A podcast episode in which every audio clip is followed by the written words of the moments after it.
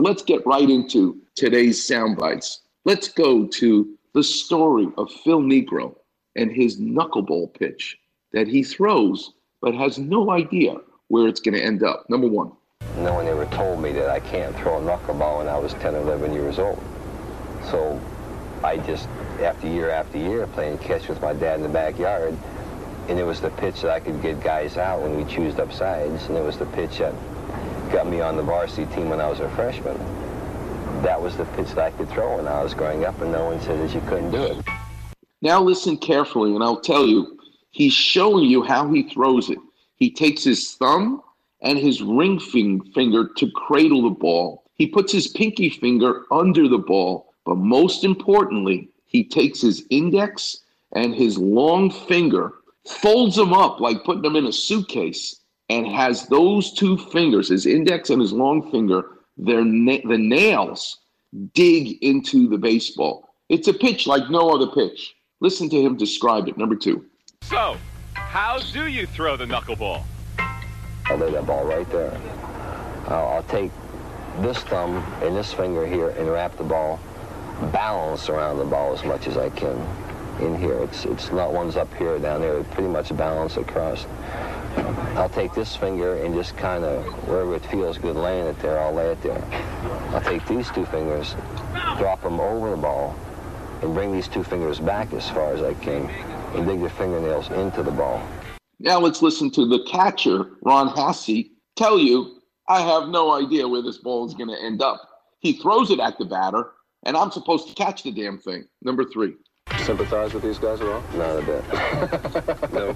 I used to when I first got into organized baseball. I kept thinking, boy, I can't throw this because that guy's going to miss it. You can't get any type of rhythm to where maybe it's breaking away every time because just when you start thinking about that, it'll end up breaking the opposite way, or it doesn't break and it goes up.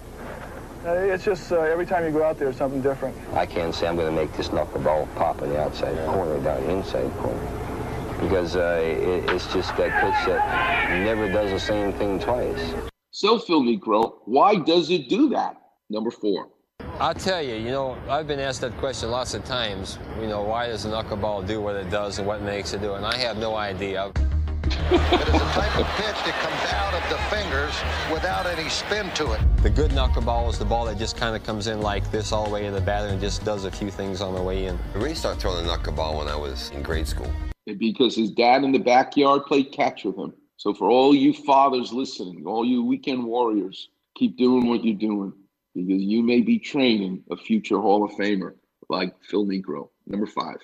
My father was a sandlot pitcher that threw a knuckleball. He threw me a knuckleball, and I, I missed it, or I, he laughed at it or something, and I said, what was that? And he showed me and said, so that's a knuckleball. Here's how you hold it. I place it back in here very comfortably. I wrap these two fingers, my thumb around the ball, and these two fingers actually just come up and dig when I throw it. The pitcher doesn't know where it's going, nor does the catcher know where it's going. Bruce Benedict is having a lot of trouble with Niekro's knuckleball right now. So if you can't catch it, you must realize it must be tough to hit. It's unhittable. You swing and you could miss that ball by five or six inches. And I've seen guys do that. Now let's listen to Bob Boone, a fantastic hitter, talking about I wish I had a tennis racket because this ball is flying all over the place. Number six.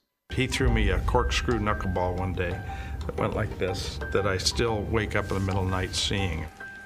I went 0 for the next two years against him. There was times when I needed a tennis racket to hit him. A batter would swing and look at me and laugh.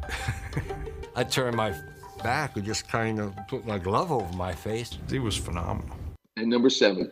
For a career defined by deception, it's most fitting that Phil Niekro was born on April Fool's Day, 1939. He enjoyed early success at Ohio's Bridgeport High School made the varsity team as a freshman throwing knuckleballs. That was it. Lost one game in high school. Bill Mazeroski, the home run off of me in high school. Beginning his major league career as an average reliever with the Braves in 1964, Niekro's improvement coincided with some sage advice from his witty 1967 battery mate. Bob Uecker, who's hysterical, but he pretty much told him,